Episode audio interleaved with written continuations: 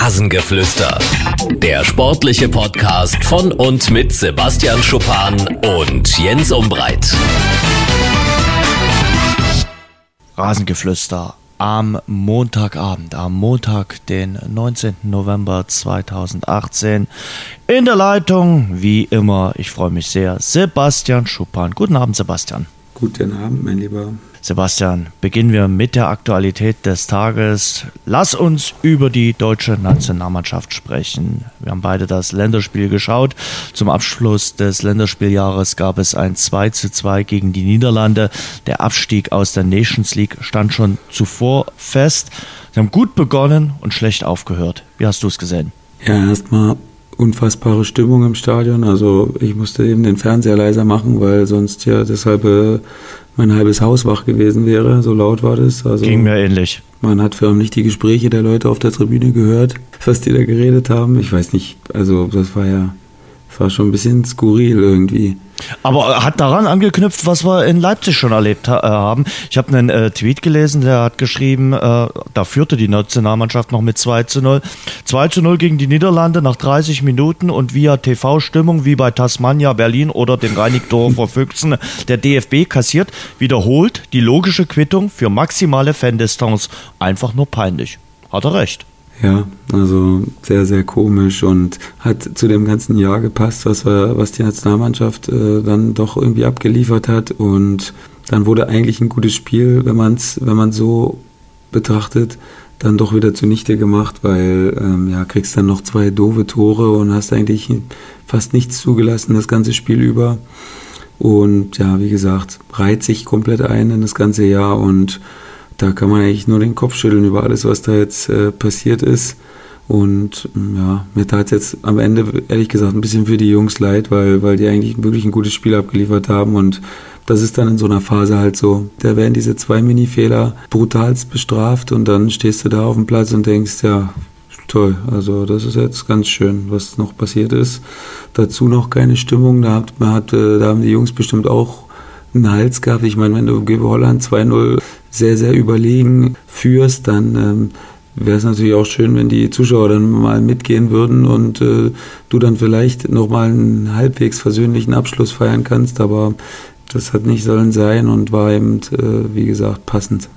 Warum äh, sollen sie denn Stimmung bekommen? Sie haben es doch ja. selbst vermasselt das Jahr. Also von daher, das ist Aber die gerechte Quittung. Und äh, ich finde, das ist auch äh, die Quittung für den Verband, der sich äh, um die Interessen der Fans einen Scheißdreck schert. Und die Distanz wird immer größer und das macht sich deutlich bemerkbar bei den Länderspielen. War ja schon am Donnerstag nicht anders und da hat ja Joshua Kimmich gesagt, Stimmung wie im Hallenbad und heute war es nicht anders. Und da können sie, die haben ja die, das Torjingle jetzt geändert, äh, das Schwarz und Weiß von Pocher gibt es nicht mehr. Jetzt gibt es Chöre von Mark Foster. Ich glaube, daran liegt das nicht, dass es keine Stimmung gibt. Das liegt an ganz, ganz anderen Gründen. Und der DFB sollte aus meiner Sicht die Pause gründlich nutzen, um mal nachzudenken gründlich nachzudenken und nicht nur über Stakeholder nachzudenken, sondern vielleicht auch mal über die Fans nachzudenken und äh, ja. da ein paar Sachen freundlicher zu gestalten. Wer, also ganz ehrlich, wer geht denn Montagabend 20.45 Uhr äh, zu einem Fußballspiel ins Stadion und guckt sich einen Kick an, wo es um nichts mehr geht? Die Anschlusszeiten sind schon ein Witz. Ja, na klar. Also alles richtig, was du gesagt hast. Da kommt der Spieler in mir durch. Ich habe jetzt gerade nur an die Jungs gedacht, weil die können eben nicht viel mehr machen, als versuchen, gute Spiele abzuliefern. Und äh, ja, gegen Russland war es jetzt mehr oder weniger ein, eine Pflichtaufgabe, die sie, dann äh, gut, äh, gut erfüllt haben. Und heute war es eben nochmal ein Spiel, wo, wo du als Spieler dann eben selbst nochmal denkst, mein Gott, wir steigen ab, du weißt es schon. Und äh, du wolltest den Holländern eben nicht diesen Gruppensieg schenken. Deswegen tut es mir jetzt, heute tut es mir ein bisschen leid für die Jungs.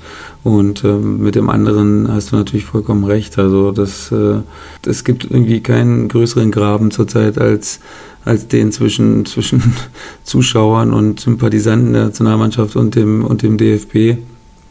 Und, und äh, das wird sich wahrscheinlich auch nicht so schnell ändern. Ich bin gespannt, was da jetzt kommen wird. Slatan Ibrahimovic hat neulich in einem Interview gesagt, äh, vielleicht wäre es gar nicht so schlecht gewesen, wenn man den kompletten Cut gemacht hätte. Man äh, spricht ja viel vom Umbruch, äh, Umbruch in der Mannschaft, aber vielleicht hätte man den Umbruch auch an der höchsten Stelle machen müssen, beim Bundestrainer. Klar, er ist bereit, äh, jetzt auch ein paar Weltmeister zu opfern, aber ich bin mir nicht sicher, ob das genügt. Und äh, es gibt so viele Beispiele, wo man äh, gesehen hat, dass äh, ein Umbruch eben auf allen Ebenen erforderlich äh, gewesen ist, äh, um dann Erfolg zu haben. Die Niederländer machen es uns momentan vor. Die sind vor einem halben Jahr noch belächelt worden, fahren nicht mit zur Weltmeisterschaft. Wir haben uns lustig gemacht über die und die sind ein halbes Jahr später weiter als wir. Also die fahren zu diesem Final vor, wobei das ist komplett Wumpe äh, in der Nations League. Aber ich finde, die sind aktuell weiter, weil äh, die lassen sich auch nicht beirren durch einen 0 zu 2 Rückstand nach 85 Minuten. Die wissen, so ein Fußballspiel geht halt 93, 94 Minuten und schießen dann eben noch den Ausgleich. Die waren heute cleverer aus meiner Sicht. Ja, weiß ich nicht. Aber du willst es doch nicht etwa nur mit Glück beschreiben. Ja, also es war schon sehr, sehr glücklich heute, was, äh, dass die Holländer jetzt da mit einem Unentschieden rausgehen. Aber dann hätten sie doch den Sack eher zumachen können. Ja, die klar, Deutschen. Aber wenn es so leicht wäre, dann würde ja nie ein Rückstand gedreht werden oder irgendwie, äh, dann wird ja, dann wird ja jede Führung nach Hause gebracht werden. Also die haben im Moment auch einfach dieses Selbstvertrauen, was, was, was, wir, was wir da nicht haben und über 90 oder 95 Minuten, die glauben auch daran, weil die eben auch gute Spiele abgeliefert haben. Die haben dann den Weltmeister nochmal geschlagen und ähm, da ist die Brust eben breit und dann geht es ja auch ein bisschen leichter von der Hand, äh, eben auch mal zwei Tore in sechs Minuten oder sieben Minuten zu machen. Und ähm, ja, mit, mit Yogi Löw, ich weiß es nicht. Ich habe schon mittlerweile so ein bisschen Respekt davor, wie er das jetzt macht, weil er kann nicht mehr machen als das, was die Leute äh, sich erhofft haben. Und das macht er im Moment auch. Er, er bringt viele, viele junge Spieler rein. Guck dir die Aufstellung heute an. Wer ist da noch dabei gewesen? Da ist noch Hummels dabei gewesen und Groß. Und Neuer. Der, und Neuer, ja, okay, und Neuer. Und der Rest sind, sind junge, hungrige Kerle, die das gut machen und die die Zukunft sind. Und klar hätte man es machen können, wenn, wenn Yogi darauf Bock hat und sich als, als oder das als Herausforderung ansieht, sich nochmal zu verändern und nochmal zu sagen, hey, ich äh, will es jetzt nochmal mit, mit einer veränderten Mannschaft machen und will nochmal beweisen, dass ich einfach ein guter Trainer bin, dann finde ich das großartig, wenn er, wenn, er das, wenn er das denkt und die Herausforderungen annimmt.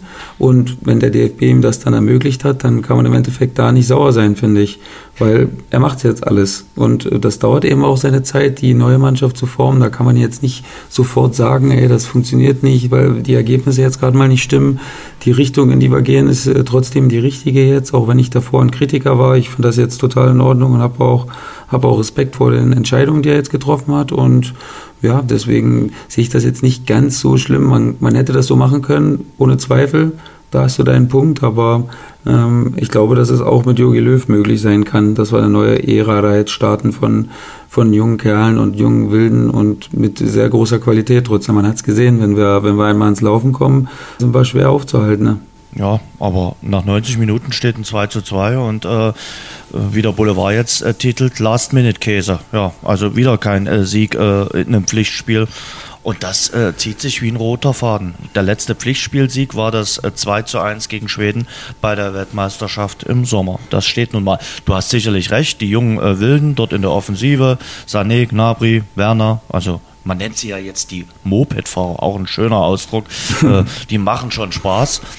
Aber ob das allein reicht, äh, da habe ich so meine Zweifel, um dann bei der Europameisterschaft 2020 äh, zu überzeugen. Von der Qualifikation für die EM bin ich eigentlich überzeugt.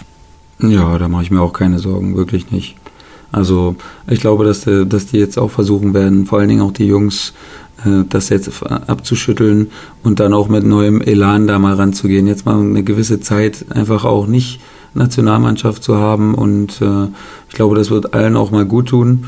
Und äh, jeder wird natürlich sich nochmal hinterfragen. Das ist ja logisch. Vor allen Dingen jetzt in der Pause. Äh, und die meisten haben ja eine Pause, nur die, die in England spielen, äh, haben keine Zeit drüber nachzudenken. Aber die werden sich natürlich auch mal selbst hinterfragen und äh, sagen können, hey, was, was, was kann ich vielleicht anders machen? Was, was kann ich ändern, wo, wo kann ich mich noch verbessern oder wie können wir das in der Mannschaft klären, die Führungsspieler vor allen Dingen. Und dann bin ich schon überzeugt, dass, dass, dass da nochmal auch so eine, so eine kleine Mini-Euphorie starten kann nächstes Jahr. Und da muss eben von Anfang an müssen die Zuschauer und die, und die, die es gut halten mit der Nationalmannschaft, müssen mitgenommen werden. Und dann müssen natürlich dann auch die Ergebnisse stimmen. Klar, im Endeffekt kannst du dann trotzdem nur mit Siegen äh, überzeugen und die Leute wieder mitnehmen. Und ähm, ja, ich bin aber generell Optimist, Jens, und ähm, deswegen hoffe ich eigentlich, dass und bin mir auch relativ sicher, dass wir das hinkriegen werden. Neben dem Länderspiel gab es natürlich auch noch ein paar andere Themen an diesem Wochenende. Vervollständige bitte mal äh, folgende Zeilen. Wer kommt zum Training overdressed? Der, ähm, Wer feiert täglich Schützenfest? Anthony Modest. Wer beißt sich an der Theke fest? Anthony Modest. Und lässt dem Kölschglas keinen Rest? Anthony Modest. Was sagst du denn dazu, dass Anthony Modest wieder zurück ist bei seinem FC Köln und ja, im Grunde genommen jetzt auch in der zweiten Bundesliga stürmt? Also ich hatte vor einer Woche nicht unbedingt das Gefühl, dass der erste FC Köln Sturmprobleme hat, aber offenbar haben sie die selbst ausfindig gemacht. Zuerst mal habe ich gerade bei dem ersten Reim richtig auf dem Schlauch gestanden und dachte, was, was will der jetzt von mir? Aber beim zweiten dann, dann hat es Klick gemacht. Bisschen länger gedauert, sorry nochmal dafür. Und ja, ich war auch sehr überrascht. Ich denke, genauso wie auch Simon Terodde bestimmt überrascht war darüber, dass er jetzt so einen hochkarätigen Partner, Konkurrent, ich weiß nicht, was ich sagen kann oder wie man das bezeichnen soll, denn das war nicht in Stein gemeißelt, dass Köln jedes Spiel mit zwei Stürmern gespielt hat. Und wenn man denn da nur mit einem spielen sollte, dann wäre ja entweder oder. Und das ist dann doch ein Problem, was eigentlich ja, weiß nicht, ob man das haben muss. Wenn man schon 17 Tore gemacht hat in 13 oder 14 Spielen, dann solltest du eigentlich der unangefochtene Sturmhoffnung und Vereinsversicherung sein. Und dann kommt eben jetzt noch ein ehemaliger Publikumsliebling zurück. Und na Mann, klar, für Markus Anfang ist das überragend. Der kann jetzt absolut aus dem Vollen schöpfen. Da gibt's noch Cordoba, da gibt's noch Gerassi, da gibt's noch Zoller. Das ist ja unfassbar, was die da für eine Sturmreihe für die zweite Liga haben. Aber das könnte ja auch dann theoretisch zu Problemen führen, wenn dann natürlich die Spielzeit für einige nicht so ist, wie sie sich vorstellen, dann könnte es natürlich auch Ärger geben. Aber ich denke, Markus Anfang und der gesamte Vorstand, die werden sich das ja gut überlegt haben. Vielleicht stellen sie dann jetzt schon komplett auf zwei Stürmer um, weil mit so viel Qualität ja, wäre es ja eigentlich fast fahrlässig, nicht zwei da auf den Gegner loszulassen, von deren Finesse und Klasse. Und da kann ich mir doch dann durchaus vorstellen, dass dann auf zwei Stürmer umgestellt wird, langfristig, dauerhaft. Aber für die Kollegen Girassi oder Simon Zoller wird's natürlich heftig und intensiv jetzt, denke ich mal. Also ich kann mir vorstellen, dass einer von den beiden auch im Winter darüber nachdenkt, den Verein sogar äh, zu verlassen. Denn wo sollen denn die Spielzeit herbekommen? Ja, das ist die richtige Frage, die du stellst. Ich glaube, ich habe sogar heute Morgen schon auf Twitter was gelesen von Girassi, dass es da schon Spekulationen gibt, obwohl der ja noch viel gespielt hat, so vom Gefühl her ich weiß jetzt gerade nicht und kann es gerade nicht durch Zahlen belegen, aber vom Gefühl her habe ich ihn schon oft auf dem Platz gesehen.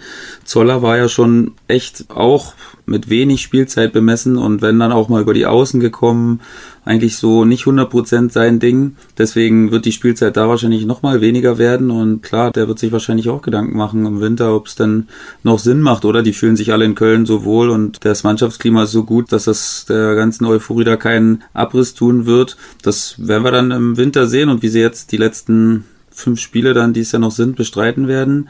Also ist äh, sehr, sehr spannend für mich, muss ich echt sagen. Bist du mit der Verpflichtung von Modest jetzt quasi zum Aufstieg verdammt? Ja, das sowieso, das waren sie auch schon vor Modest. Aber das ist jetzt natürlich auch nochmal ein Ausrufezeichen an alle Gegner, die jetzt vielleicht denken oder gedacht haben, hm, Köln, also die sind schon ganz gut, aber so viele Punkte von uns weg sind sie jetzt nicht und scheinen jetzt auch keine Übermannschaft gewesen zu sein in den bisherigen Spielen. Dem muss jetzt gesagt sein, dass das für sich vielleicht nochmal ein bisschen verschieben wird, wenn das denn so funktioniert, wie man sich das in Köln dann vorstellt. Das haben wir ja auch schon des Öfteren erlebt, dass das dann nicht passiert ist oder dass man hinter den Erwartungen zurückgeblieben ist, trotz einer super Neuverpflichtung. Da kann man wirklich gespannt sein. Aber ich denke, Modest, der hat auch so viel Qualität einfach. Der weiß, wo das Tor steht. Der hat einfach, ja, der hat in der ersten Liga nachgewiesen, dass er, dass er da zweistellig treffen kann. Dann machst du das in der zweiten Liga normalerweise auch. Wir haben letztes Jahr Anthony Modest im Trainingslager getroffen in Spanien. Da war er mit seinem chinesischen Club äh, dort im selben Hotel, wo wir auch gewohnt haben. Sehr angenehmer, netter Zeitgenosse und ja, wie gesagt, ich glaube, China war jetzt nicht die unbedingt beste Lösung. Sicherlich für sein Bankkonto und für seinen Finanzberater war das eine gute Lösung, aber das fußballerisch gesehen, ich weiß nicht, ob es dann unbedingt China sein muss. Viele chinesische Mannschaften sind ja auch immer mal nach Spanien gereist. Ich hatte gerade bei den europäischen Spielern oder Trainern nicht unbedingt den Eindruck, dass die da 24 Stunden am Tag gelacht haben. Also, weil es ist, glaube ich, dann doch eine andere Kultur, die die dort erlebt haben. Sicher, finanziell steht das out of the art, aber alles andere ist halt dann doch ein anderer Fußballmarkt, habe ich immer den Eindruck. Oder liebäugelst du noch mit einem Wechsel nach China? Aktuell nicht, aber ich habe ihn letztes Jahr auch beim Karneval getroffen am 11.11. .11. Wir waren da am selben Laden und er schien mir da doch sehr fröhlich zu sein und sehr glücklich mit der kölschen Karneval-Mentalität umzugehen. Und er war da auch sehr, sehr fannah, weil den hat natürlich trotzdem dann jeder erkannt. Der hatte zwar eine Verkleidung, aber das war jetzt keine, wo man ihn hätte nicht erkennen können. Und von mhm. dem her, glaube ich, freut er sich wahrscheinlich wie ein kleines Kind, dass er jetzt wieder in der Stadt ist, wo er sich so wohl gefühlt hat und wo er auch die beste Zeit seiner Karriere hatte. Und na klar, geldmäßig wirds Konto wahrscheinlich aufgestockt sein. Aber da zeigt es eben auch immer mal wieder, dass Geld nicht alles ist. Und wenn du dich nicht wohlfühlst und wenn du dann in einer ganz anderen, das ist ja eine andere Welt, China. Ja, und das war ja jetzt auch nicht so eine Stadt wie Shanghai oder wie Peking. Da bist du weit weg von westlichen Normen und da kannst du dich dann doch dann auch mal relativ schnell nicht so wohlfühlen. Und was hilft dir dann das liebe Geld? Klar, kannst du dir Annehmlichkeiten kaufen und kannst dir alles bringen lassen und kannst dir wahrscheinlich dann den Lebensstil so halten, dass es dann doch so halbwegs westlich ist, aber du wirst dich dann eben wahrscheinlich dann doch nicht so wohlfühlen und dann ist das jetzt dann wieder der logische Schritt gewesen. Und Geldnöte hat er jetzt wahrscheinlich keine mehr, kann er sich jetzt voll auf äh, Fußball konzentrieren und auf Köln konzentrieren und ist ja dann genau zur Karnevalszeit jetzt wieder zurückgekommen. Aber den hat er verpasst, den 11.11. .11. Nee, das stimmt. Ja, aber den es hat gibt er ja noch knapp verpasst. Aber es gibt ja noch andere Feierlichkeiten, Rosenmontag zum Beispiel. Genau, also genau. von daher. Der kommt ja noch. Richtig. Da kann er sich und die, freuen. Und die zwei Wochen vor äh, Rosenmontag sind, glaube ich, auch immer feiertechnisch intensiv im Rheinland. Also von daher gibt's da noch einige Highlights und möglicherweise auch noch das ein oder andere Highlight auf dem Grünrasen. Wir bleiben mal in der zweiten Liga. Wir hatten ja letzte Woche ausführlich über den ersten FC Magdeburg diskutiert. Die Entlassung von Jens Hertel hatte sich ja quasi angekündigt. Jetzt ist es Michael Oenning geworden. Das wäre jetzt nicht unbedingt ein Name gewesen, auf den ich zuerst gekommen wäre. Eine überraschende Lösung, für dich auch eine logische Lösung. Lösung mit Michael Oenning? Naja, also mir war eigentlich klar, weil ich kenne Mike Franz auch ganz gut. Wir haben uns des Öfteren auch schon mal im Urlaub getroffen und kennen uns von daher ganz gut. Und mir war eigentlich klar, dass es jetzt ein ganz anderer Trainer wird auf jeden Fall. Nicht so ein wie soll ich sagen, also nicht so ein Arbeitertrainer wie Jens Hertel, der dann auch so ein bisschen grumbeerig manchmal daherkam und das war mir relativ klar, dass das jetzt ein bisschen Kontrast wird und Michael Oenning, ja, Klar, der ist jetzt in Ungarn letztes Jahr abgestiegen mit seiner Mannschaft, aber hat bis dahin eigentlich bis zu diesem Jahr gute Arbeit geleistet, hat sich für einen internationalen Wettbewerb qualifiziert im Jahr davor. Äh, da haben sie die Quali leider nicht geschafft. Und meine Informationen, und ich habe ein, zwei Leute, die ihn kennen, sind, dass er wirklich auch ein Arbeiter ist. Also das ist jetzt nicht so, dass der jetzt sagt, äh, wir müssen nicht trainieren. Der lässt auch lange und viel trainieren, aber der ist eben flexibel, taktisch sehr flexibel. Und ich habe viele, viele gute Sachen über Michael Oerning gehört. Auch menschlich soll das ganz gut passen.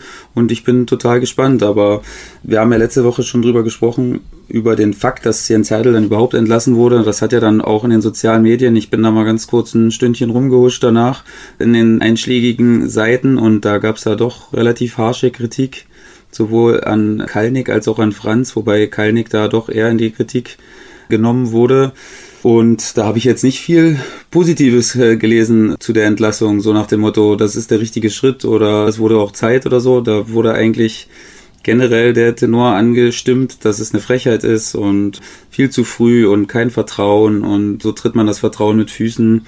Also ich glaube, da gibt's noch eine Menge Arbeit in Magdeburg und die muss der neue Trainer jetzt natürlich mit der Mannschaft schleunigst am besten durch Siege natürlich ja untermauern und um die Fans wieder auf die Seite zu kriegen, denn ich denke, da bröckelt's gerade aktuell in Magdeburg bisschen. Ähnliche Situation, auch wenn es von der Ausgangslage eine ganz andere ist, wie beim Hamburger SV vor ein paar Wochen. Eigentlich mit Hannes Wolf, neuen Trainer geholt, jetzt bei Magdeburg mit Michael Oenning. Hannes Wolf hat sofort geliefert und äh, Michael Oenning muss jetzt Ähnliches tun. Magdeburger spielen am Wochenende bei der Spielvereinigung Kräuter Fürth, also äh, kann sich eigentlich nicht erlauben, jetzt auch noch mehrere Niederlagen zu kassieren, sonst wird sein Ruf nicht viel besser werden. Ja gut, da hast du ihn jetzt natürlich in große Fußstapfen gesetzt, ne, weil Hannes Wolf hat natürlich ich habe nur die Parallelen aufgetan. Ja, ja, aber der hat natürlich eine andere Qualität der, der Spieler zur Verfügung. Ne? Definitiv, ne? habe ich auch gesagt. Unterschiedliche Vereine und unterschiedliche ja. Ausgangslage, aber irgendwie tun sich für mich auch ein paar Parallelen aus, dass er liefern muss. Ja, ja, auf jeden Fall. Na klar, ich meine, wer muss nicht liefern, wenn er kommt, ne? Das ist schon klar. Oder wer will nicht liefern.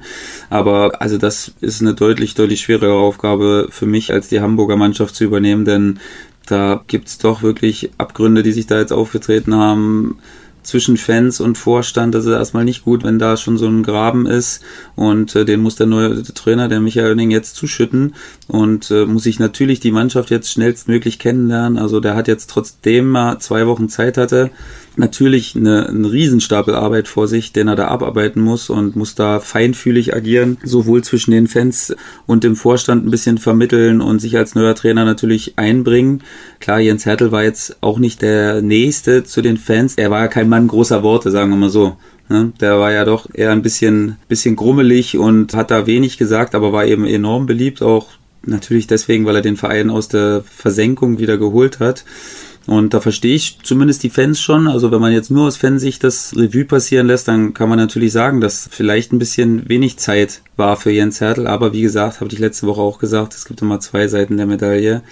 Die, der Vorstand, Mike, Franz und Mario Kalnick sind natürlich super nah dran gewesen und haben sich da bestimmt nicht leicht gemacht, den doppelten Aufstiegstrainer zu entlassen. Ich denke, da gab es bestimmt Gründe, die dazu geführt haben.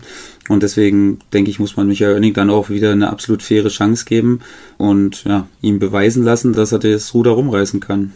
Wird auf jeden Fall spannend sein, was da beim ersten FC Magdeburg passieren wird. Auf welcher Linie schwimmst denn du eher? Gehen wir eine Liga höher in der erste Liga. Ian Robben hat jetzt neulich gesagt, wir dürfen aktuell in der aktuellen Situation nicht von Titeln reden und auch nicht davon träumen. Wagner hat hingegen vor einer Woche mitteilen lassen, dass er glaubt, der FC Bayern wird deutscher Meister und die Mannschaft sei besser als Borussia Dortmund. Puh, ja, schwer zu sagen. Ich meine, Robben wird jetzt, der ist ein alter, erfahrener Spieler, der weiß, dass man jetzt erstmal nach außen hin vielleicht ein bisschen tief stapelt und dann mit aller Macht wiederkommt, mit der ganzen Wucht, die der Kader und der ganze Verein natürlich trotzdem hat. Und Wagner, ja, der ist halt so, wie man ihn kennt, das überrascht mich jetzt nicht und ich finde es auch überhaupt nicht schlimm, weil das ist halt ja auch diese Philosophie, die Bayern hat, dieses Mir san mir und jetzt mal halt mal nicht so gut gerade und. Äh, aber auf welche Meinung hast du denn? Ja, ich habe ja gesagt, ich bin trotzdem total überzeugt, dass Bayern zurück in die Spur kommt. Jetzt sind es natürlich schon sieben Punkte Rückstand, aber gut, da darf man jetzt aktuell erstmal nicht drauf gucken, sondern man muss gucken, dass man punktet, punktet, punktet. Dortmund wird auch Punkte liegen lassen, ist für mich relativ klar. Und deswegen bin ich immer noch der Meinung, dass Bayern jetzt kommen wird. Ich denke, dass sie nicht mehr allzu viele Punkte abgeben werden bis zum Winter. Da würde mich echt überraschen. Maximal ein Unentschieden, denke ich. Den Rest werden sie gewinnen. Gut, das notieren wir mal. Maximal noch ein Unentschieden beim FC Bayern bis zum Winter, sagt Kollege Schupan. Mal schauen, wie das dann die nächsten Wochen läuft. Ein Thema will ich noch ansprechen, weil es mich doch ein bisschen überrascht hat. Der Geschäftsführer vom FC Barcelona hat gesagt, wenn wir der Meinung sind, dass er trotz allem, was er uns angetan hat, der Spieler sein soll, der kommen soll, dann wird er es sein, sagt der Sportgeschäftsführer vom FC Barcelona, Pep Segura, über Neymar. Glaubst du, dass Neymar zurückkehrt zum FC Barcelona? Tja, also ich weiß nicht, kann mir das irgendwie nicht vorstellen. Klar ist er vielleicht ein bisschen gelangweilt, weil die Liga in Frankreich natürlich auch äußerst langweilig ist mit jetzt schon 12 oder 13 Siegen hintereinander. Da bist du ja quasi schon Meister und war in den letzten Jahren auch schon immer zeitig Meister gewesen, Paris. Ja, also ich kann mir schon vorstellen, dass das auf die Dauer ein bisschen nervt und dass man da trotzdem mehr Konkurrenz haben würde wollen. Und das ähm, wirkt sich, glaube ich, auch international aus, weil du national klar. keine Konkurrenz hast, tust du dich dann international umso schwerer, weil in der Gruppe mit Neapel und dem FC Liverpool ist eben Paris momentan noch nicht weiter. Ganz im Gegenteil, die können auch durchaus ab Frühjahr in der Europa League spielen. Und ich glaube, ja. das wäre ein herber Rückschritt. Das glaube ich auch. Also wenn das die Gefahr wirklich da ist, dass man Neymar verlieren könnte oder dass er mit dem Gedanken spielt, dann sollte man sich wirklich schleunigst für die K.O.-Phase qualifizieren, weil das wäre natürlich ein Kriterium, glaube ich, wo Neymar sagt, da hat er überhaupt keinen Bock drauf, also Euroleague nachher zu spielen. Und äh, den interessiert das dann wahrscheinlich trotzdem herzlich wenig, ob er die gewinnt oder nicht. Deswegen kann es mir eigentlich nicht vorstellen. Ich denke nicht, dass Neymar nochmal zurückgehen würde. Ich denke, dass er dann eher, wenn er wechseln würde, vielleicht nochmal was anderes macht, sowas wie Real vielleicht oder keine Ahnung. Die suchen ja dann auch trotzdem händeringend mal wieder einen ein Ersatz äh, für Ronaldo, natürlich nicht nur was das Sportliche angeht, sondern auch was das ganze drumherum, das ganze Trikotverkäufe, überhaupt diese südamerikanische Region, die du dann natürlich komplett mit ins Boot nimmst, wenn du so einen verpflichtest. Da hängt ja immer noch sehr, sehr viel dran. Deswegen, also ich sage, ich kann es mir eigentlich nicht vorstellen. Ehrlich nicht. Schuppi, und wir nutzen die Länderspielpause auch immer, um uns um eure Fragen zu kümmern. Also wir sind ja auf den sozialen Netzwerken Instagram und Twitter aktiv und haben in der letzten Woche aufgerufen, euch aufgerufen, die Fragen an Sebastian zu stellen. Es sind ein paar schöne Fragen zusammengekommen und ein paar davon wollen wir jetzt auch stellen. Eine Frage lautet, wann kommt Schuppis Lifestyle-Magazin? Boateng lässt grüßen. Hm. Ja, da musst du wahrscheinlich noch eine Weile warten. Ne? Vielleicht auch, bis du ein Greis bist. Denn das wird wahrscheinlich nicht kommen. Lifestyle ist natürlich eine Sache, mit der ich mich auch beschäftige, aber jetzt nicht so sehr, dass ich das Bedürfnis habe, dass andere davon teilhaben zu lassen. Das äh, halte ich dann doch eher privat und deswegen ist die Wahrscheinlichkeit, dass das kommt, äh, ja, gen Null. Wie und in welchem Alter kommen junge Spieler zum Spielerberater? Wow, also das ist, das hat sich deutlich gewandelt im Vergleich, wie es war, als ich ein junger Spieler war. Ich kann mir mal von meiner Sicht erzählen, wie es damals war. Ich war 17 Jahre alt, 16, 17, so in der Drehe. Da fing das damals langsam an. Da hätte man gedacht, okay, der könnte es mal schaffen. Und dann haben sich verschiedene Berater gemeldet und haben gesagt, wir würden dich gern vertreten. Und ähm, damals war das natürlich alles noch sehr seriös und sehr ruhig und keiner hat mir irgendwie Geld geboten dafür oder irgendwie so. Das war alles relativ entspannt und ich war dann doch relativ schnell der Meinung, dass Jörg Neubauer, der immer noch mein Berater ist, dann auch mein Berater werden soll. Wir haben uns getroffen, haben uns unterhalten und er hat mir damals gesagt, ich werde kein Berater sein, der dir irgendwelche Autos besorgt oder Handyverträge besorgt oder irgendwelche anderen Schnörkel, sondern ich mache dir gute Verträge da kannst du dich drauf verlassen. Ich habe gute Kontakte, ich bin gut vernetzt überall und werde immer mein Bestes für dich rausholen. Und ähm, ja, somit hatte ich damals ein gutes Gefühl. Er war auch aus Berlin das, und ich habe in Cottbus gespielt. Da war auch die Nähe dann da, kurze Wege. Und ich hatte von Anfang an ein gutes Gefühl. Das ist bis heute so geblieben. Bin ich auch stolz drauf, muss ich ehrlich sagen, weil ähm, viele Jungs wechseln dann doch, wenn sie mal unzufrieden sind oder sich nicht gut beraten fühlen. Da sind mir einige da wirklich zu schnell unterwegs, muss ich ehrlich sagen, weil wenn es gut läuft, dann kann jeder dein Berater sein, dann kann ich auch der Berater von Neymar sein, dann besorge ich dem auch den Real Madrid Vertrag, das ist kein Problem. Entscheidend wird es dann immer, wenn es mal nicht so gut läuft, was man dann zusammen macht und wie man dann zusammen sich da rausholt. Und das hat uns zum Beispiel total gestärkt und deswegen sind wir auch nicht nur Berater und Spieler, sondern auch Freunde natürlich geworden in so einer langen Zeit. Das ist fast unmöglich, da keine Freundschaft zu entwickeln.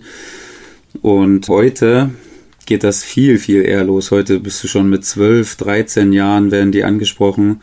Und das ist dann natürlich noch richtiges äh, Blindfischen, ne? weil da scheiden sich nicht die Meinungen, sondern die, die sich wirklich mit Scouting auskennen und die schon junge Spieler scouten, die sagen, es ist unmöglich zu wissen, ob ein 13-Jähriger ein absoluter Star werden soll oder Bundesligaspieler werden soll. Das ist einfach nicht möglich, weil da noch so viele Entwicklungsschritte da sind und einige bleiben eben dann auf der Strecke und ich kann mich nur damals an meine Zeit erinnern, da sind die, die schon zeitig hochgejubelt wurden, äh, wo ich 13 war, die sind eigentlich alle nicht Profis geworden fast. Also, weil der Druck eben dann schon zu hoch war und die Berater dann schon versucht haben, was herzustellen, was überhaupt nicht da war.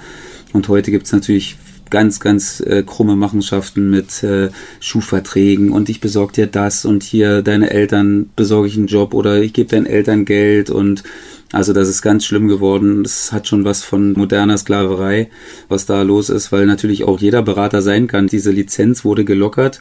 Man muss diese Lizenz nicht mehr ablegen und da, da eine Prüfung oder einen Test ablegen, sondern man kann sie sich einfach kaufen. Man muss 500 Euro bezahlen, glaube ich beim DFB, dann bist du registriert als Berater und dann kann jeder loslegen und das öffnet natürlich Türen für Leute, die da nur ihr eigenen, ihr eigenes Bestes im Sinn haben und ähm, das ist keine gute Entwicklung und deswegen gibt's wirklich nur noch wenige Berater, die, die da seriös handeln und ja, und die werden natürlich dann auch noch mit in den Schmutz reingezogen, den andere Berater da verteilen. Und äh, das ist natürlich eine Entwicklung, die ist nicht schön. Also ist wirklich ein schwieriges Thema und äh, die wirklich guten Berater, die stehen dann auch in einem schlechten Licht da, weil eben die anderen so dubios sind.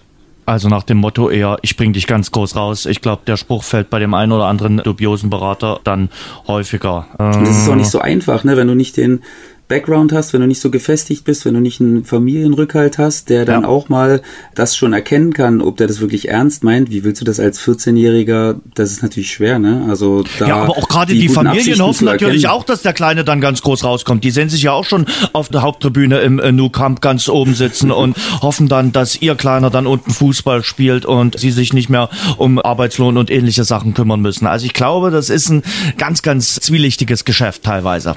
Na klar, total. Also wie gesagt, du brauchst ein richtig stabiles Umfeld, ja. um da die richtige Entscheidung auch zu treffen, um da die wirklich, die wirklich guten Berater von den Wald- und Wiesenberatern zu unterscheiden da bin ich ehrlich gesagt froh, dass es in meiner Zeit noch deutlich seriöser abging und da noch nicht so viele schwarze Schafe unterwegs waren, die dieses Geschäft einfach auch zunichte machen. Ne? Die machen einfach die gute Arbeit von den vielen Beratern, die es gibt, die es gut machen, die machen die einfach zunichte mit dieser Art und das ist nicht schön und zieht diesen ganzen, diese ganze Branche Spielerberater natürlich ein Licht, wo, was nicht so schön ist. Dazu können wir sicherlich auch mal eine längere Folge machen. Du hast ja damals auch im Rasenfunk mit Max länger darüber geredet. Ich glaube, das ist ein interessantes Thema und äh, das interessiert sicherlich auch den einen oder anderen. Äh, Stichwort Karriere oder Karriere nach der aktiven Karriere. Hast du dann schon äh, genaue Pläne, wie es denn nach deiner Fußballkarriere weitergeht?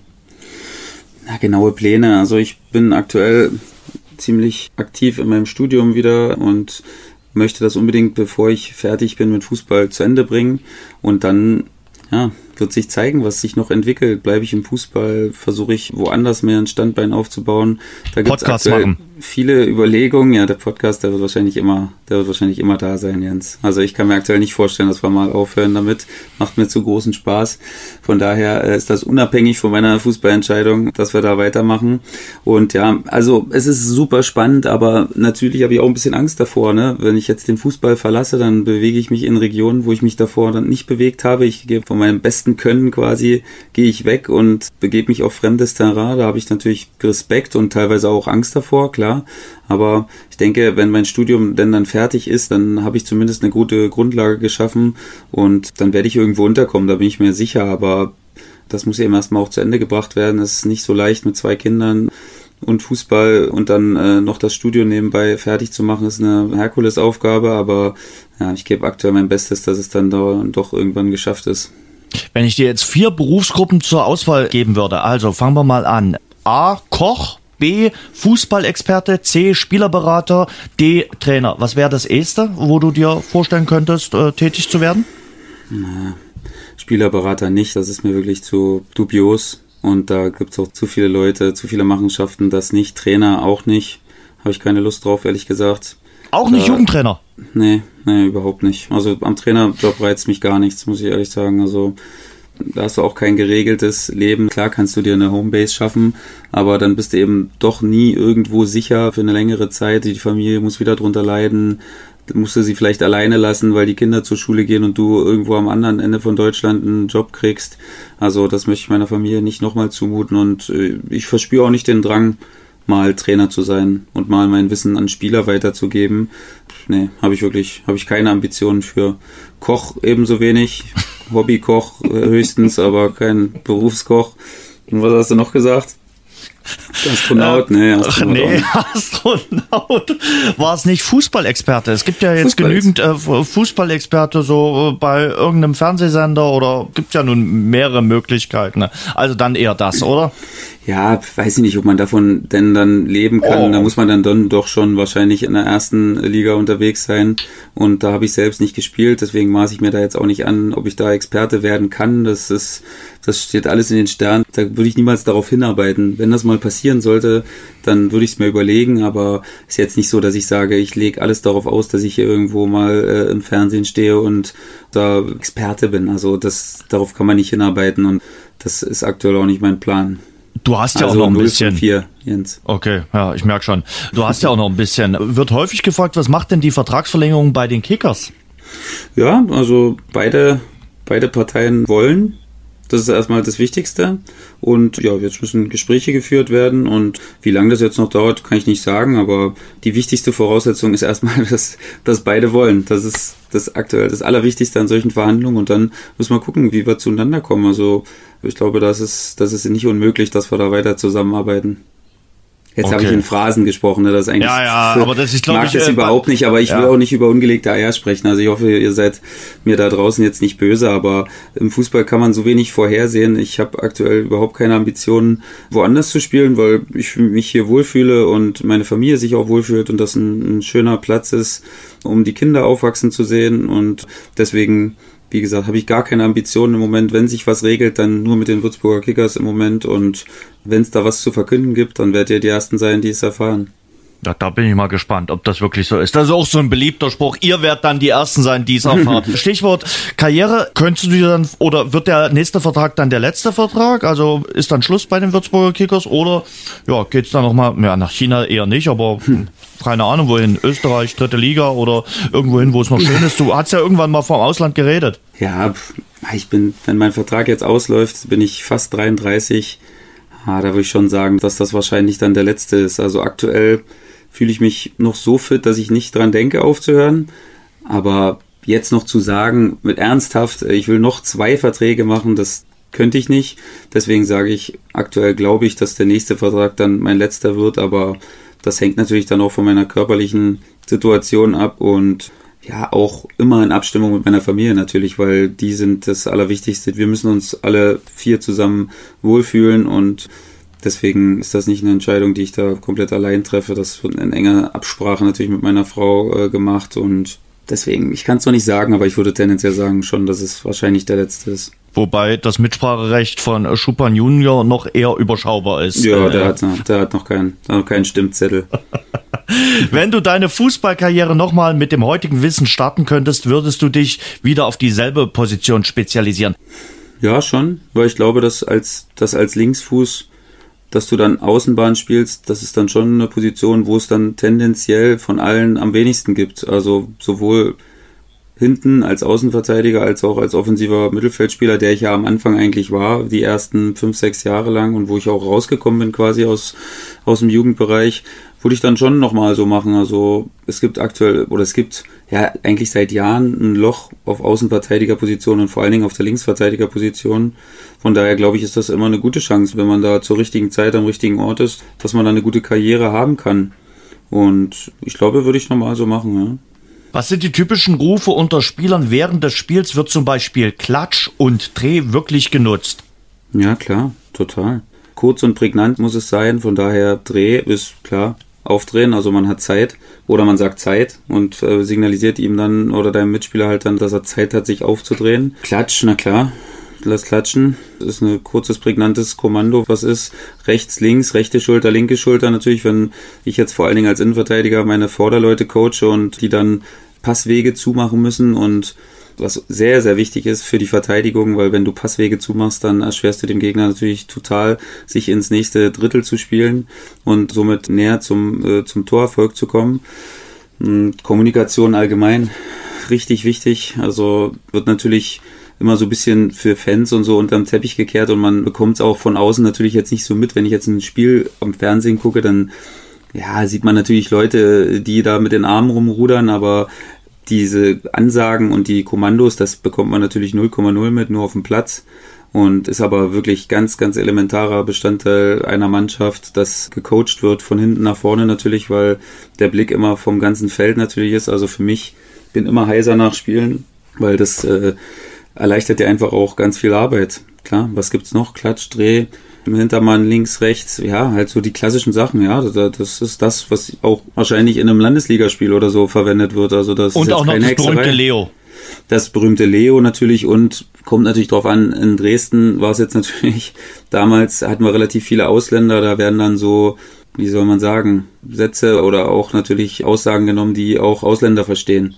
Also Time dann zum Beispiel hat man dann oft gesagt, okay. Time als Zeit quasi, also so Sachen, die dann alle verstehen relativ schnell und ja, das kommt dann immer drauf an, aber bei uns jetzt hier in Würzburg zum Beispiel ist fast rein deutschsprachige Mannschaft und von daher kurze, prägnante Sätze, die ich auch alle kennen, da gibt's jetzt keine Hexerei bei uns und auch auf anderen Plätzen nicht.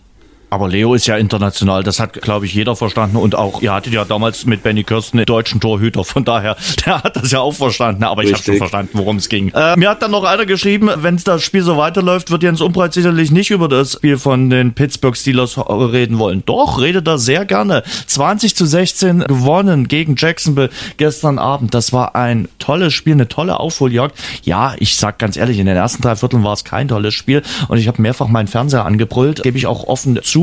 Aber Jacksonville ist keine Mannschaft, die äh, den Steelers unbedingt gelegen hat. Dort hat man im letzten Jahr zweimal verloren und im Schlussviertel dann so ein Spiel zu drehen und äh, dann äh, so eine Aufholjagd zu starten, dann am Ende mit 20 zu 16 zu gewinnen. Das hat mich sehr froh und sehr glücklich gemacht und damit äh, stehen die Pittsburgh Steelers richtig gut da. Eine Mannschaft, die mich in der NFL komplett überzeugt. Aktuell die New Orleans Saints, die gestern den Titelverteidiger Philadelphia sowas von abgefiedelt hat.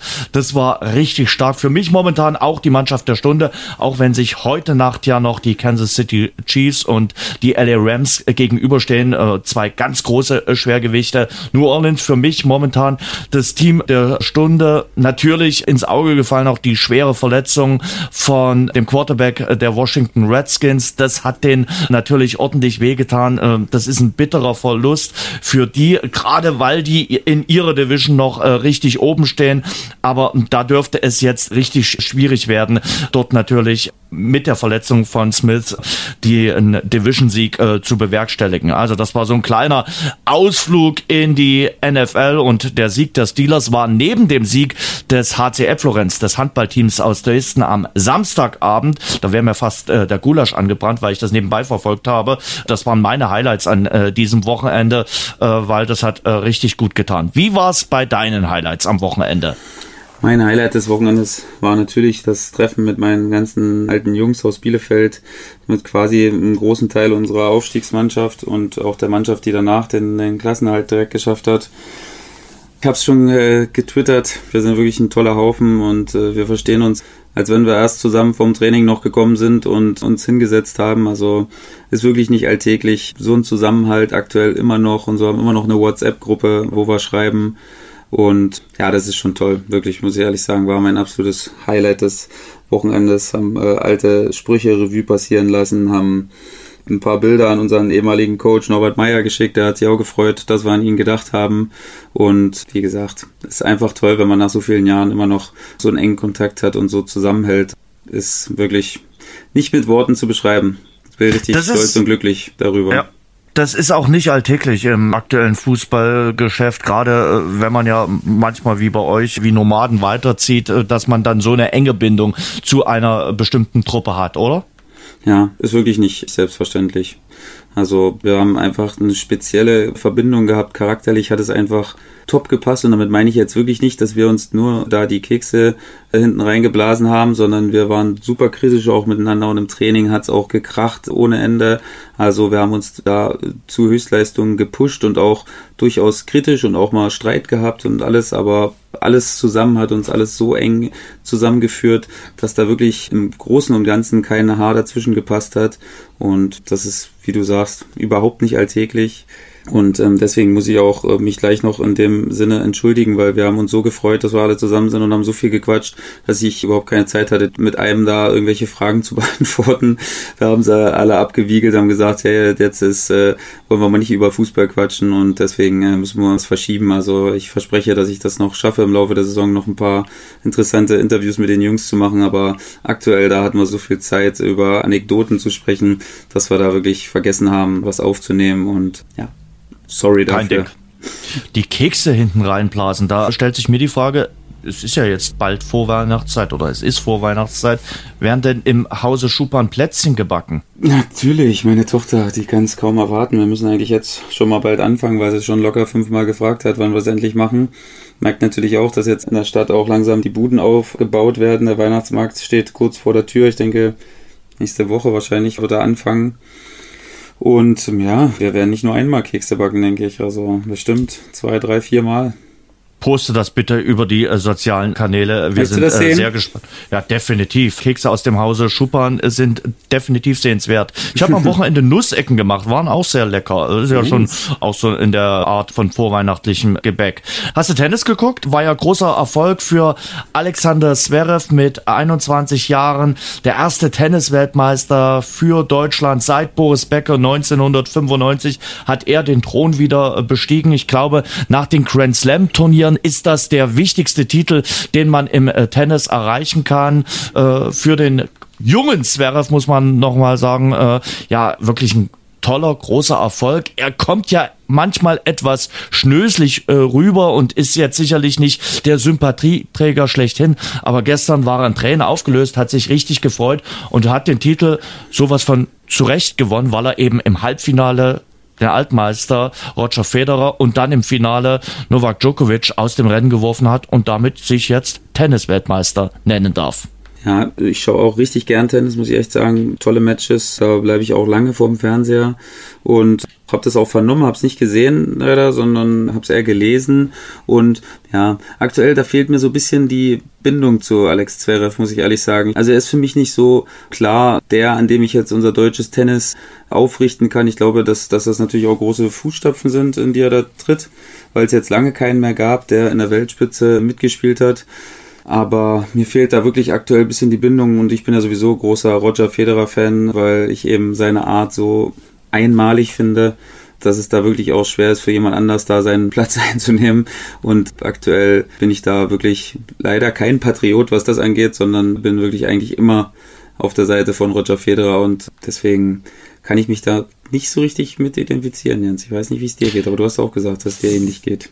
Wenn ich eine 60 Quadratmeter Tenniswohnung hätte und die vermieten würde, dann würden 59,8 Quadratmeter für Roger Federer äh, zur Verfügung stehen, weil ich bin wirklich ein absoluter Fan von Roger Federer. Das ist für mich eine der größten Sportpersönlichkeiten überhaupt und ich tue mich jetzt schon schwer, wenn der Altmeister mal zurücktritt, dann irgendeinen Spieler zu finden, wo ich sage, mit dem kann ich mich dann ansatzweise identifizieren. Also es wird wirklich für mich eine schwere Zeit werden. Also weder Djokovic noch Nadal, äh, auch nicht Zverev. Also es fällt mir aktuell wirklich schwer, da jemanden zu finden. Bei den Damen gibt's da dann schon eher die eine oder andere Frau, mit der ich mich identifizieren kann. Aber bei den Herren wird's äh, nach Roger Federer für mich richtig schwierig werden. Gebe ich ganz offen zu.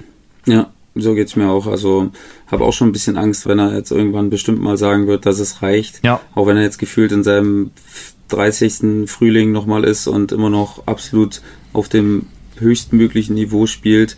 Aber er vereint einfach diese Eleganz und diese menschliche Komponente, dass ihn einfach, den kann man ja gar nicht nicht mögen. Das ist unmöglich. Der hat so viele Erfolge gefeiert. Der ist so eine Persönlichkeit und man hat, ich habe nicht einmal irgendwie eine Aussage gelesen von ihm, wo ich dachte, hm, muss er das jetzt unbedingt sagen? Nicht einmal. Das ist ja unfassbar. So oft wie der vor dem Mikro steht und ja, also was, was soll ich dazu sagen? Einfach unfassbarer Mensch und ja, ich hoffe eigentlich, dass er nie aufhört, aber irgendwann wird es wahrscheinlich dann doch soweit sein. Es wird wie bei dir sein. Auch du wirst irgendwann mal aufhören und das ist dann halt so. Also, aber ich denke, er wird dem Tennis in irgendeiner Form treu bleiben. Hat ja auch eine tolle Familie. Also ich muss mal sagen, zwei Roger Zwillinge Feder, hat er, ne? Also ja, zweimal Wahnsinn, Zwillinge. Das ist, also das, das habe ich auch noch nie gehört. Und gut aber geschafft. wenn es jemanden gibt, der das mit seiner Ruhe dann äh, hinbekommen kann, dann wahrscheinlich Roger Federer, weil seine Frau, da gehe ich ja mal fast von aus, dass die dann ähnlich sein wird, weil ja so ein Mensch wie er, das ist ja, also weiß ich nicht, ich, das ist einfach cool. Ich habe sowas noch nie gehört, dass einer zweimal Zwillinge bekommt oder eine Familie zweimal Zwillinge bekommt. Von daher, ja, cool. Kannst du uns noch ein bisschen was sagen, weil wir waren kurz vorhin bei der NFL, was in der NBA gerade vonstatten geht. Damon Green und Kevin Durant haben sich momentan ganz besonders lieb.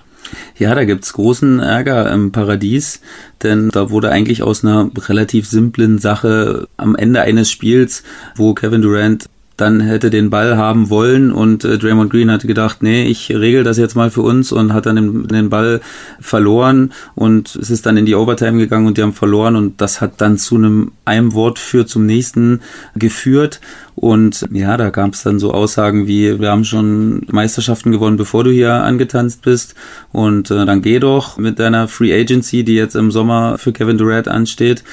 Und ja, puh, da gibt's aktuell große Gräben zwischen den beiden anscheinend. Und das hat auch dazu geführt, dass die Warriors jetzt, glaube ich, fünf von sieben verloren haben oder, oder vier von sechs. Ich weiß nicht genau, aber jedenfalls äh, deutlich mehr verloren haben in den letzten Spielen. Natürlich auch durch den Ausfall von Stephen Curry, der verletzt ist. Ähm, ja, da bin ich gespannt, wie das ist. Vielleicht kommt's ja zu diesem Ding, was wir gesagt haben. Und die Warriors werden dieses Jahr entthront. Und ähm, ja, ansonsten LeBron James hat die Lakers jetzt wieder dahin geführt, wo man so ungefähr erwartet hat. Äh, haben jetzt mittlerweile eine überragende Vorstellung in Miami äh, bei seinem Ex-Verein. Genau, hat haben jetzt mittlerweile wieder eine positive Bilanz und hat jetzt glaube ich einmal 42 und einmal 51 aufgelegt. Also hat jetzt in den ersten Spielen dafür gesorgt, dass alle sich dran gewöhnt haben, wie er spielt und jetzt hat er anscheinend mal aufs Gaspedal gedrückt und äh, ja, ich hoffe, dass es äh, so bleibt, weil eine, eine starke Mannschaft äh, aus Los Angeles äh, von den Lakers ist natürlich cool für die NBA, weil es jetzt einfach lang nicht war und weil es so eine Traditionsfranchise ist. Und ja, aktuell sind die Raptors und die Bucks gehen richtig ab im Osten. Und es ist wirklich eine spannende Saison. Ich bin jeden Morgen als erste, was ich mache, ist die Ergebnisse checken, immer im Bett. Und ich bin da wirklich immer ganz gespannt, was da so abgeht. Aber es ist natürlich noch viel Zeit und äh, viele Spiele, die noch zu spielen sind in der Regular Season. Von daher immer ruhig bleiben. Aber es scheint, äh, dass es eine spannende Saison werden könnte. Moment mal, das erste, was du machst, ist die NBA-Resultate zu checken, nicht deine mhm. Frau zu fragen, Schatz, hast du gut geschlafen, geht's dir gut? Manchmal schläft ja meine Frau auch noch, Jens. Da lasse ich sie schlafen, weißt du? Da, okay. da, da wecke ich sie jetzt nicht, aber ja, natürlich sage ich dann Guten Morgen. Mein, mein, mein kleiner Sohn ist natürlich auch im Babybett neben dem Bett quasi, also den sage ich natürlich zuerst Guten Morgen, aber das Erste, was ich am Handy mache oder was ich checke, wirklich, wenn ich aufstehe, ist dann meistens die NBA-Ergebnisse. Und wenn dein Trainer aber in die WhatsApp-Gruppe was reingeschrieben hat, äh, wird das aber bitte erstmal gecheckt, Hat oder? heute, der Fitnesstrainer hat heute gesagt, äh, wir sollen die Black Rolls mitbringen. Also heute Morgen, als ich aufgewacht bin, habe ich wirklich in der Tat erst eine Nachricht vom Fitnesstrainer bekommen. Sehr gut. Weil wir gerade beim US-Sport waren, NFL, NBA, ein bisschen was äh, erzählt haben, ähm, gibt ja jetzt das Thanksgiving am Donnerstag und damit dann ein langes Wochenende für die Amis und an diesem Wochenende gibt's auch immer viel US-Sport, viel Basketball, viel Football und Eishockey. Wer daran Freude hat, sollte da an dem Wochenende auf jeden Fall mal reinschauen. Da gibt's eigentlich US-Sport rund um die Uhr und auch immer ziemlich gute Partien. Also von Donnerstag bis Sonntag, was das betrifft, volles Programm. Auch zu guten Programm. Zeiten, ne? Zu ja, deutschen, genau, zu deutschen genau. Primetime dann quasi mal, dass man, dass so man da auch für aus. uns abends dann mal starten kann direkt. Und da freue ich mich auch. Also wenn es die Möglichkeit geben wird und die wird es dann geben, dann werde ich auch das ein oder andere Spiel diesmal mal live verfolgen auf The Zone dann wahrscheinlich. Und freue ich mich drauf, wirklich. Genau, Donnerstag gibt's den Truthahn bei den Amis und dann Freitag äh, Black Friday wird geshoppt und ein bisschen äh, Sport geschaut und äh, Samstag, Sonntag ähnliches Programm. Machst du das auch eigentlich, Jens? Machst du auch ja, Truthahn am Donnerstag und äh, nee, shoppen äh, am Freitag? Freitag mal schauen. ich habe so ein, zwei Produkte in der näheren Auswahl, auf die ich ein bisschen schaue. Möchte jetzt nicht ins Detail gehen, was das sind. Das sind technische Produkte. Ah. Nicht, dass mir die jemand wegschnappt, aber von daher, nö, Nö, also ich guck schon mal. Also das eine oder andere Schnäppchen. Ich muss ein bisschen auf den Preis gucken. Ich bin ja kein Profifußballer. Ich glaube, du kannst da, dir ist der Preis egal, aber das denkst bei uns ja, ja. ja. Spielt Kinder. der Black Friday bei äh, Fußballern eine Rolle? Also äh, wird heute am Montag schon ein bisschen über äh, Freitagsangebote sich unterhalten oder ja, über logisch. Supermarktangebote? Wir sind auch wie ihr. Also ich bezahle ja auch nicht gerne mehr, als ich muss. Also wenn ich was günstig kriege, dann zahle ich auch gerne den günstigen Preis. Ja nicht so, dass ich Geld zu verschenken habe. Von daher, klar, das guckt jeder von uns auch, wo er, aber, wo er aber, was abstauben kann. Ja, sicher. Aber in der ersten Liga glaubst du, dass Mats Hummels in Netto an der Kasse steht? Das kann ich mir wirklich nicht vorstellen. Also beim besten Willen nicht. Also das wäre interessant, aber kann mir nicht vorstellen. Ich glaube, viele Leute, die Geld haben, sind nicht nur reich, weil sie viel Geld ausgeben, sondern weil sie relativ wenig ausgeben, trotz des großen Verdienstes. Also ich glaube, da täuscht du dich ein bisschen. Ich glaube, dass auch viele Leute, die viel Geld haben, dann doch auch mal gucken, wo sie den einen oder anderen Euro einsparen können. Also da bin ich relativ sicher. Die Nachspielzeit. Weil wir beim Geld sind und weil man mit Gold auch viel Gutes tun kann, äh, sind wir bei deiner Movember-Aktion. Die läuft noch ein paar Tage. Schuppi, um was geht's? Was kann man äh, Gutes tun? Ja, schön, dass du es ansprichst. Hat schon wieder fast vergessen. Ja, das ist ja die berühmte Movember-Aktion. Die gibt es schon eigentlich schon, stammt aus Australien und wurde schon 2003 oder 2004 ins Leben gerufen und hat eben so lange gebraucht, bis 2012 oder 2013, glaube ich, bis das hier nach Europa geschwappt ist.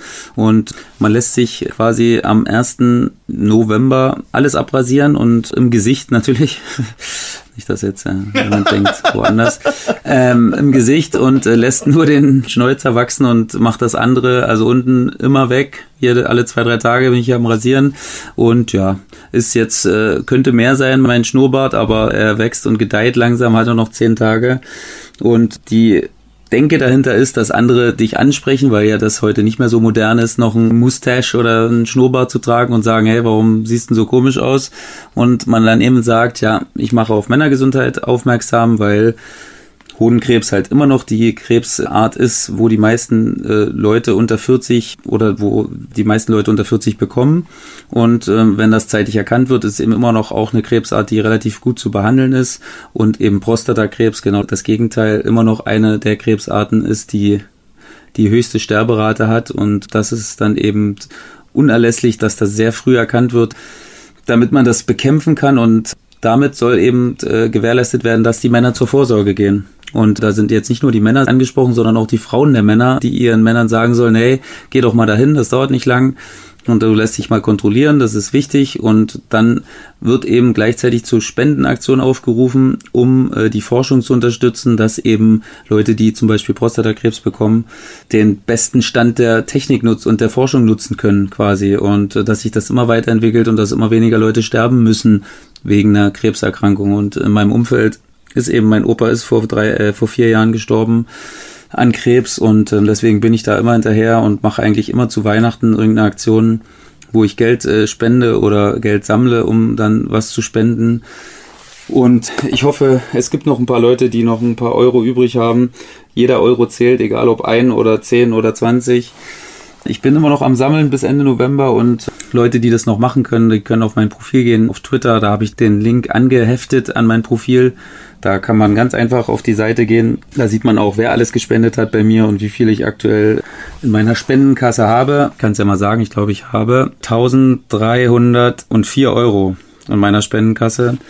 Und die soll natürlich noch anwachsen und ja, deswegen rufe ich dazu jeden, jeden Mann auf oder jede Frau, die sich um ihren Mann sorgt, da noch mal ein paar Euro einzuzahlen. Ich würde mich wirklich sehr freuen. Ist für einen guten Zweck und kommt nicht mir zugute, sondern direkt diesen Stiftungen und geht in die Forschung. Also erzählt es euren Freunden und spendet bitte.